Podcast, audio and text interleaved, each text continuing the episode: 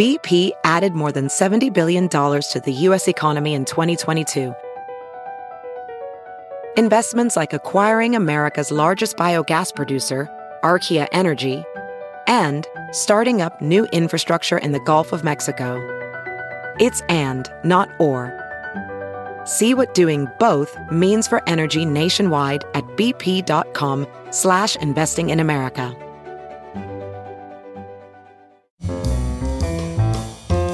This is Merriam-Webster's Word of the Day podcast for Friday, June 18th. Brought to you by the new Merriam-Webster's Advanced Learners English Dictionary, designed for students and teachers of English as a second language. Learn more at learnersdictionary.com. The word of the day for June 18th is Waterloo, spelled W A T E R L O O. Waterloo is a noun that means a decisive or final defeat or setback. Here's the word used in a sentence.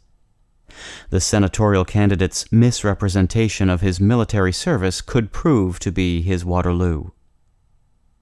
The Battle of Waterloo, which occurred on June 18, 1815, has given its name to the very notion of final defeat.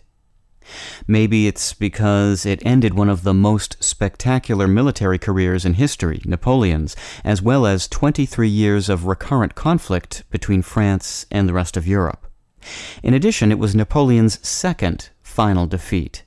He was defeated and exiled in 1814, but he escaped his confinement, returned to France, and was restored to power for three months before meeting defeat at the hands of the forces allied under the Duke of Wellington near the Belgian village of Waterloo. The word Waterloo first appeared in casual use the following year, 1816.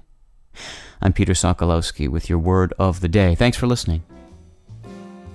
Visit the all-new learnersdictionary.com, the ultimate online home for teachers and learners of English. A free online dictionary, audio pronunciations, custom study lists, and interactive exercises are available now at learnersdictionary.com.